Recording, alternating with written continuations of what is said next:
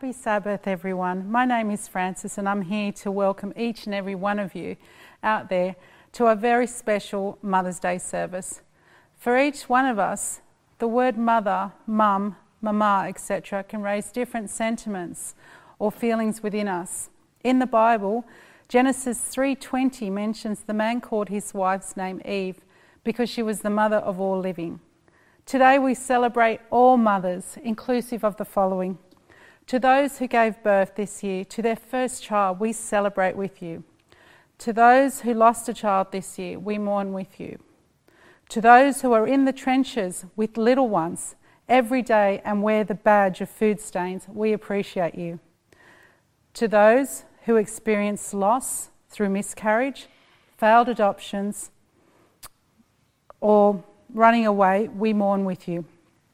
To those who walk the hard path of infertility fraught with pokes, prods, tears, and disappointment, we walk with you.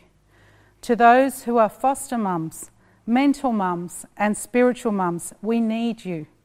To those who have warm and close relationships with your children, we celebrate with you. To those who have disappointment, heartache, and distance with your children, we sit with you. To those who lost their mothers recently, we grieve with you. To those who experienced abuse at the hands of your own mother, we acknowledge your experience. To those who lived through driving tests, medical tests, and the overall testing of motherhood, we are better for having you in our midst. To those who have aborted children, we remember them anew on this day. To those who are single and longing to be married and mothering your own children, we mourn that life has not turned out the way you longed for it to be. To those who are step parent, we walk with you on these complex paths. To those who will have emptier nests in the upcoming year, we grieve and rejoice with you. To those who place children for adoption, we commend you for your selflessness and remember how you hold that child in your heart. And to those who are pregnant with new life, both expected and surprising, we anticipate with you. I pray that on this Mother's Day, you'll have some time for you to be able to do those special things you've always wanted to do. I pray you'll feel the closeness of the Lord God above and know how much you're thought of and how much that you're loved. To all the mothers, we thank you and appreciate you, and we hope you enjoy this service that has been carefully and lovingly prepared for you today. Hi, it's nice to see you all again. I need to tell you how much I enjoyed church last week. It was so good to see our young people leading out in worship and also behind the scenes. I think as a church, we are so blessed, really, really blessed. And it's an honour today to be speaking to you all on Mother's Day. Now, I hope you all have a wonderful weekend together. I want you to open your Bibles to the book of Timothy, 2 Timothy 3 7. 2 Timothy 3 7, and it reads like this I thank God whom I serve as my ancestors did. With a clear conscience, as night and day I constantly remember you in my prayers, recalling your tears. I long to see you so that I may be filled with joy. I am reminded of your sincere faith, which first lived in your grandmother Lois and in your mother Eunice, and I am persuaded now lives in you also. For this reason, I remind you to fan into flame the gift of God, which is in you through the laying of my hands. For the Spirit God gave us does not make us timid, but gives us power, love, and self discipline. Oh, I love that verse. It talks about a grandmother and a mother having an impact in someone's life. I like it the way the, um, the Message Bible puts it. It says this that precious memory triggers another, your honest faith. And what a rich faith it is, handed down from your grandmother Lois to your mother Eunice, and now to you. So, how has your mother's faith impacted you? How are you, as a woman, a mum, impacting the life of your children and the family around you? I want to ask you a question. What are the characteristics of a godly mother? What does a godly mother look like? We can all talk about a rich mother, a beautiful mother, an educated mother, a healthy mother, a busy mother, a servant type mother, a young mother, all types of mothers. What does, God, what does a godly mother look like? I want to share with you a short story. Uh, when I served, of, served as head of news for the church in the South Pacific, I travelled a lot and it became a priority. I had to attend big camps, meetings for union presidents and conference presidents, and travel throughout the Pacific. And the most, frustrating issue for me when flying wasn't check in, um, it wasn't waiting to board the flight, and it wasn't the flight. I loved flying. And on long trips, I would eat, I would watch movies, I would eat some more, and I would prepare, prepare for the meetings that I had to go to. Um, I would eat food. I loved aeroplane food. A good friend of mine by the name of Gra- uh, Graham Hood, he's a Qantas captain, and he once told me that the worst thing about flying for him as a captain was the food. After 30 years of flying, he, he was sick of eating the same food. The other thing he disliked about flying was the damage it did to his eyes. As a pilot, for 30 years, he had to wear expensive glasses because the glare, the UV, had done damage to his eyes. I love to fly. When things improve and you're wanting to travel and you're wanting a companion, I'm happy to travel with you as long as you book me a business class seat. I'm in. And I'm more than happy to humble myself and be there for you. Russell Duncan, I know you travel a lot. If you need me to carry your bags, count me in. So, back to the most challenging thing about flying. I'm wondering if you can guess what it is. You ready for it? The worst thing about flying is when you reach your destination and you have to wait in your seat. All you want to do is get off. And so you wait in your seat and you wait for a particular sound. You ready? Here it is. That sound tells you that you can unbuckle your belt and start to get ready to disembark. That's what's most frustrating. One time, after a five hour flight on a 747 to Fiji, the aircraft touched down and arrived at the gate, and I was just busting to get off the plane. I wanted to get off, and we were waiting and waiting and waiting for the sound to happen. Here it goes again. So I rushed to the storage bin above my seat and I laughed at what I saw. One savvy traveller had used white paint to write two simple words on the bottom of the suitcase. On the bottom of a suitcase, it said, Not yours. And it worked. No one grabbed his luggage mistakenly. My mother reminded me every day as a child when I grabbed things that they didn't belong to me by saying, Ah, ah, no, Pablito, no es tuyo. In English, it says, Pablo, it's not yours. Don't touch. Don't touch. It's not yours. And through life as a kid, I learned that I wasn't to touch things that didn't belong to me. I started after that flight to think of the things that Mum had taught me through life. She taught me to value God's laws, His words, His way of living. My mother was a godly woman. She lived her life according to God's will. Mum taught me to live by a set of rules that would guide my life.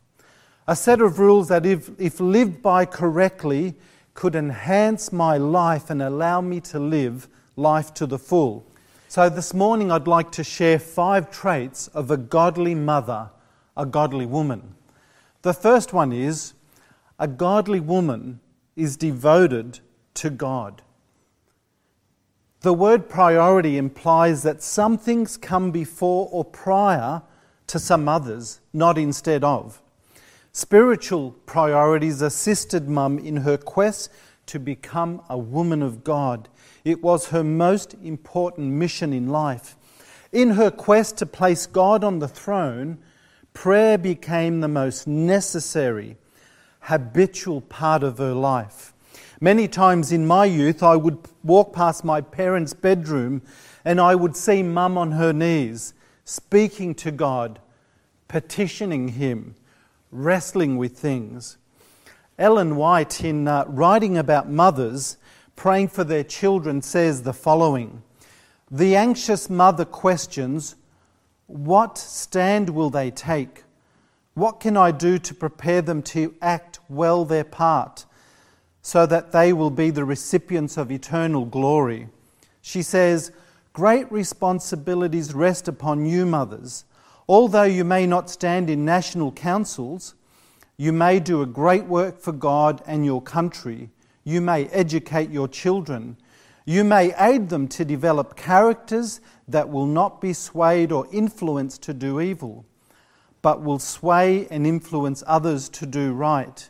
And then she finishes off this quote by saying, By your fervent prayers of faith, you can move the arm that moves the world. And I love that.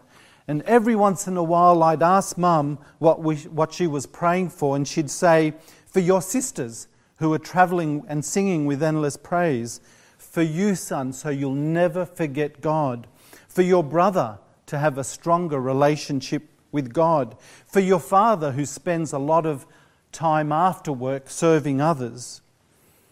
Praying to God gave Mum the strength she might not have had without her faith. And Scripture teaches us that God has promised to provide all our strength and all our needs in Philippians 4 13 and 19. And without Him, we can do nothing, as found in John 15 5. And with God, all things are possible in Luke 137. By prioritizing prayer, Mum was able to focus on the eternal rather than the temporal, the richness of the kingdom of God rather than earthly pre- uh, treasure. My second point was that Mum was trustworthy. She trusted in God no matter the circumstances. And I believe that God entrusted my siblings and I to the care of our mum. She was trustworthy in every aspect of life. She trusted God and God trusted her. Trusting God is first and foremost a matter of knowing His character and faithfulness. Another one of the lessons in life was to be able to trust God no matter the circumstances. Mum taught me to call on His name and know in my heart of hearts that He will never forsake me. I like what Charles Stanley writes in his book Finding Peace. He says, I have complete confidence that God is able to take care of any situation and provide an answer for any question or problem. He has all the resources of the universe to draw upon in helping each one of us through any type of crisis if we will trust Him. God is trustworthy. I know that for sure because my trustworthy mother told me, and I've experienced it myself. Do you need God in any of the following areas? Are you in trouble? Are you experiencing something that has you scared? Are you tired? Are you sick? Are you lonely? Are you miserable? If so, remember to run to God and trust in His power and goodness. Let God lift some of the weight off your shoulders. Remember, nothing is too heavy for Him.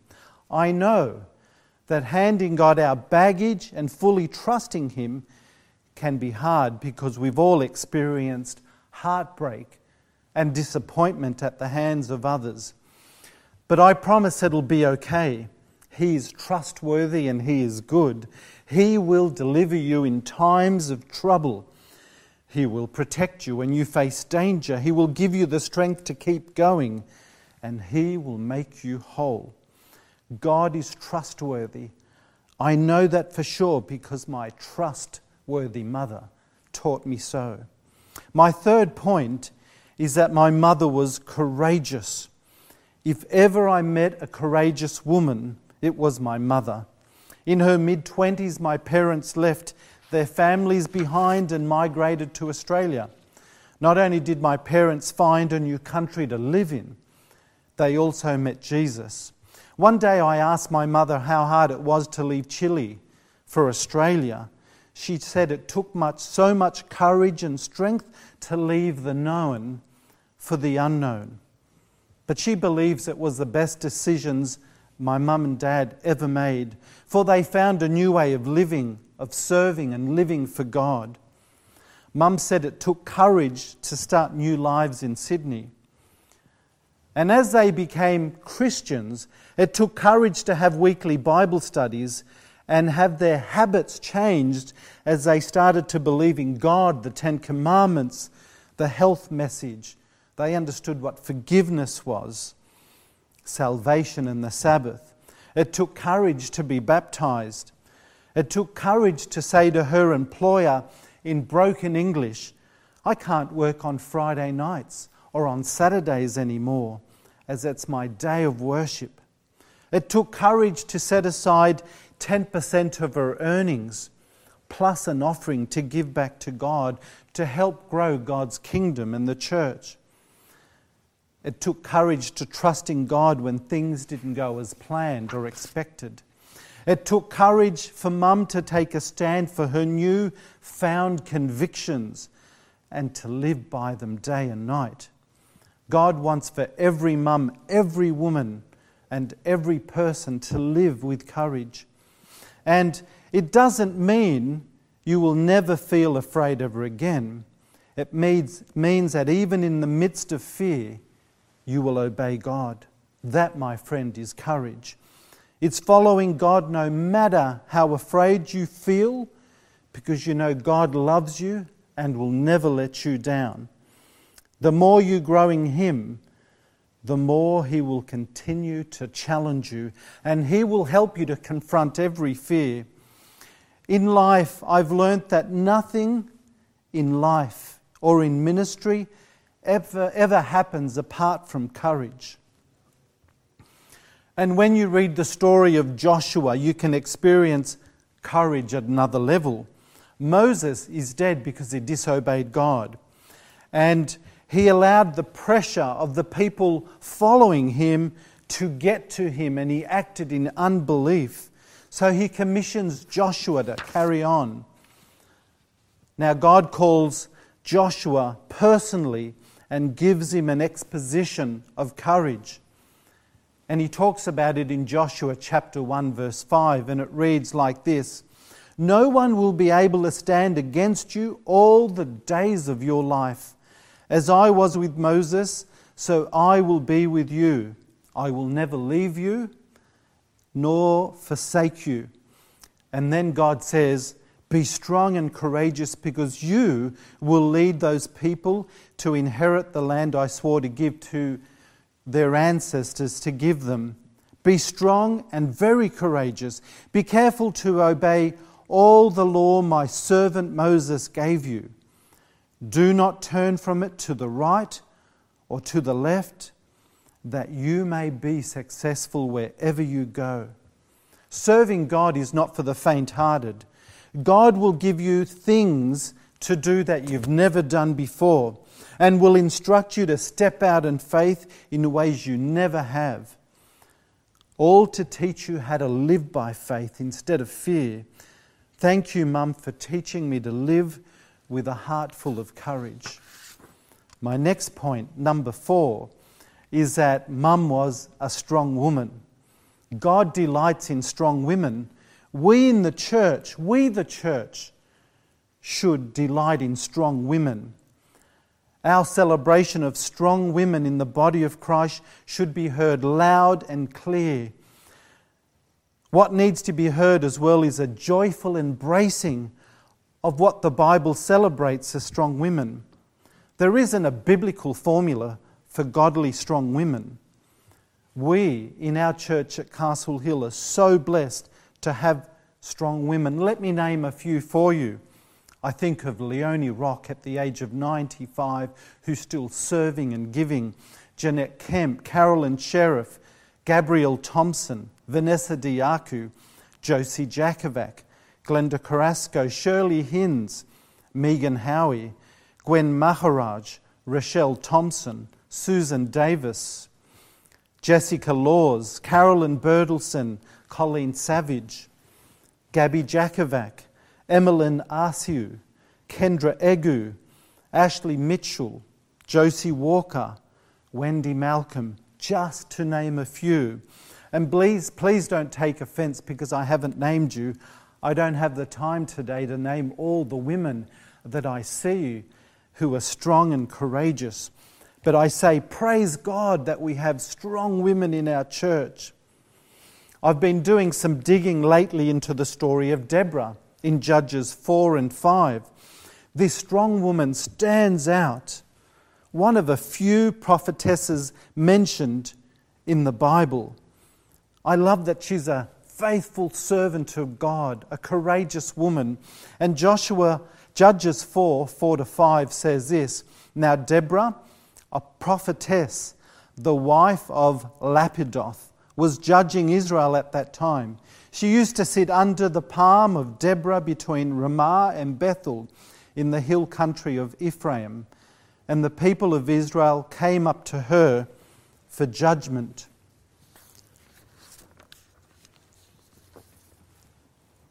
Church, here is a strong woman used by God to exercise strategic leadership and wisdom among God's people. This is beautiful and important for us to see. One of my other quotes is We need strong women who will serve God with passion and wisdom, with integrity and perseverance. We definitely need strong women at Castle Hill. We're blessed to have you serving diligently and building God's kingdom. We're definitely blessed to have strong women who serve as nurses, mums at home, and teachers we're blessed to have you serving diligently and building God's kingdom.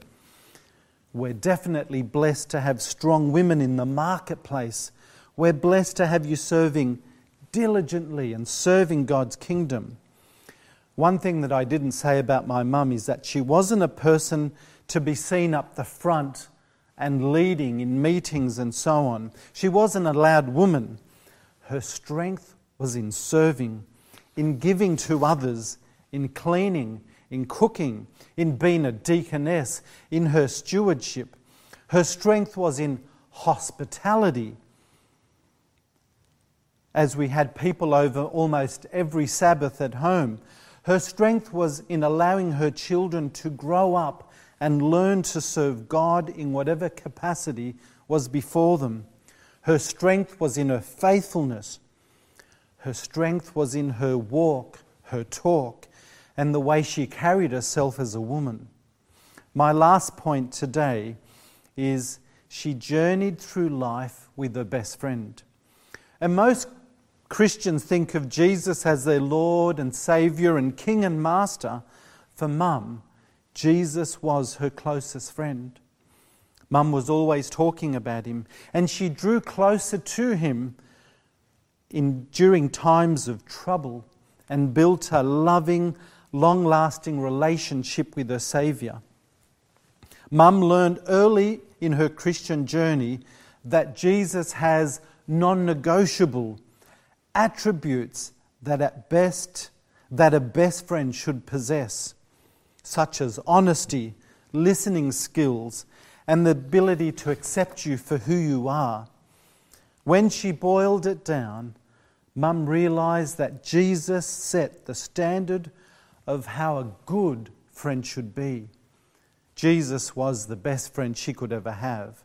And Mum would share with me some of her favourite Bible verses. Psalms 5:3 was one of them. It reads like this: In the morning, O Lord, I hear your voice. In the morning, I lay my request before you and wait in expectation.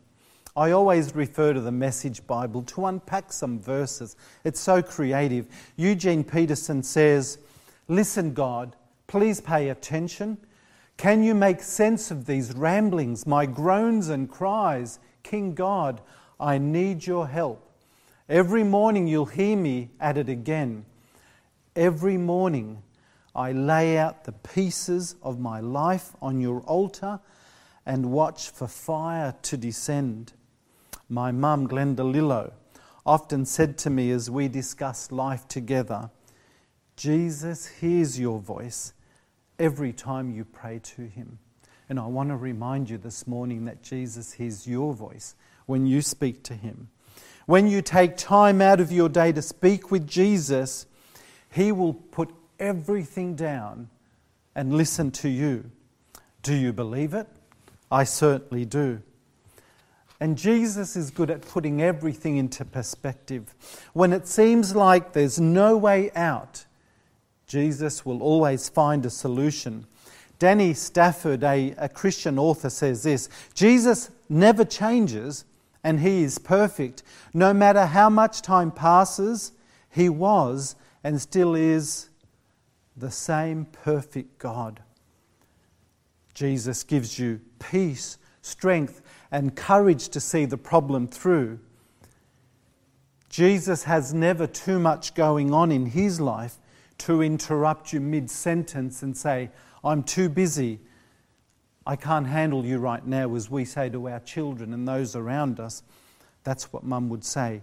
Jesus never has too much going on in his life to interrupt you mid sentence. Jesus will simply listen because he wants to hear exactly what you have to say. I like what D.L. Moody says.